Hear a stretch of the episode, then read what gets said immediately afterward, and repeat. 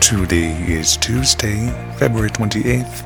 You're listening to T Dad Talk. I'm your host, Benjamin Mandiel. The weather is expected to be mostly clear tonight, with a low around 22 degrees.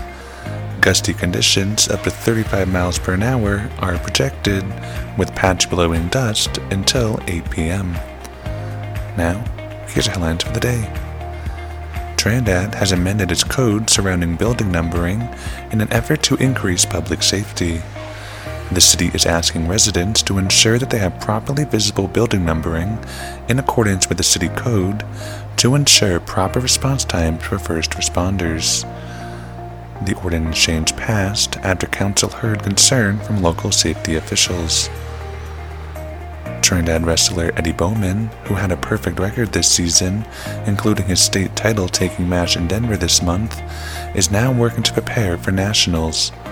The Trinidad Junior received strong accolades from his athletic leaders and school community after taking the title at the state competition.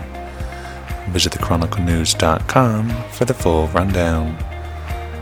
That's the news. Listen daily on TDAD Radio, Spotify, Apple Music, or wherever you listen to podcasts to keep up with Las Animas County and Colfax County, New Mexico happenings.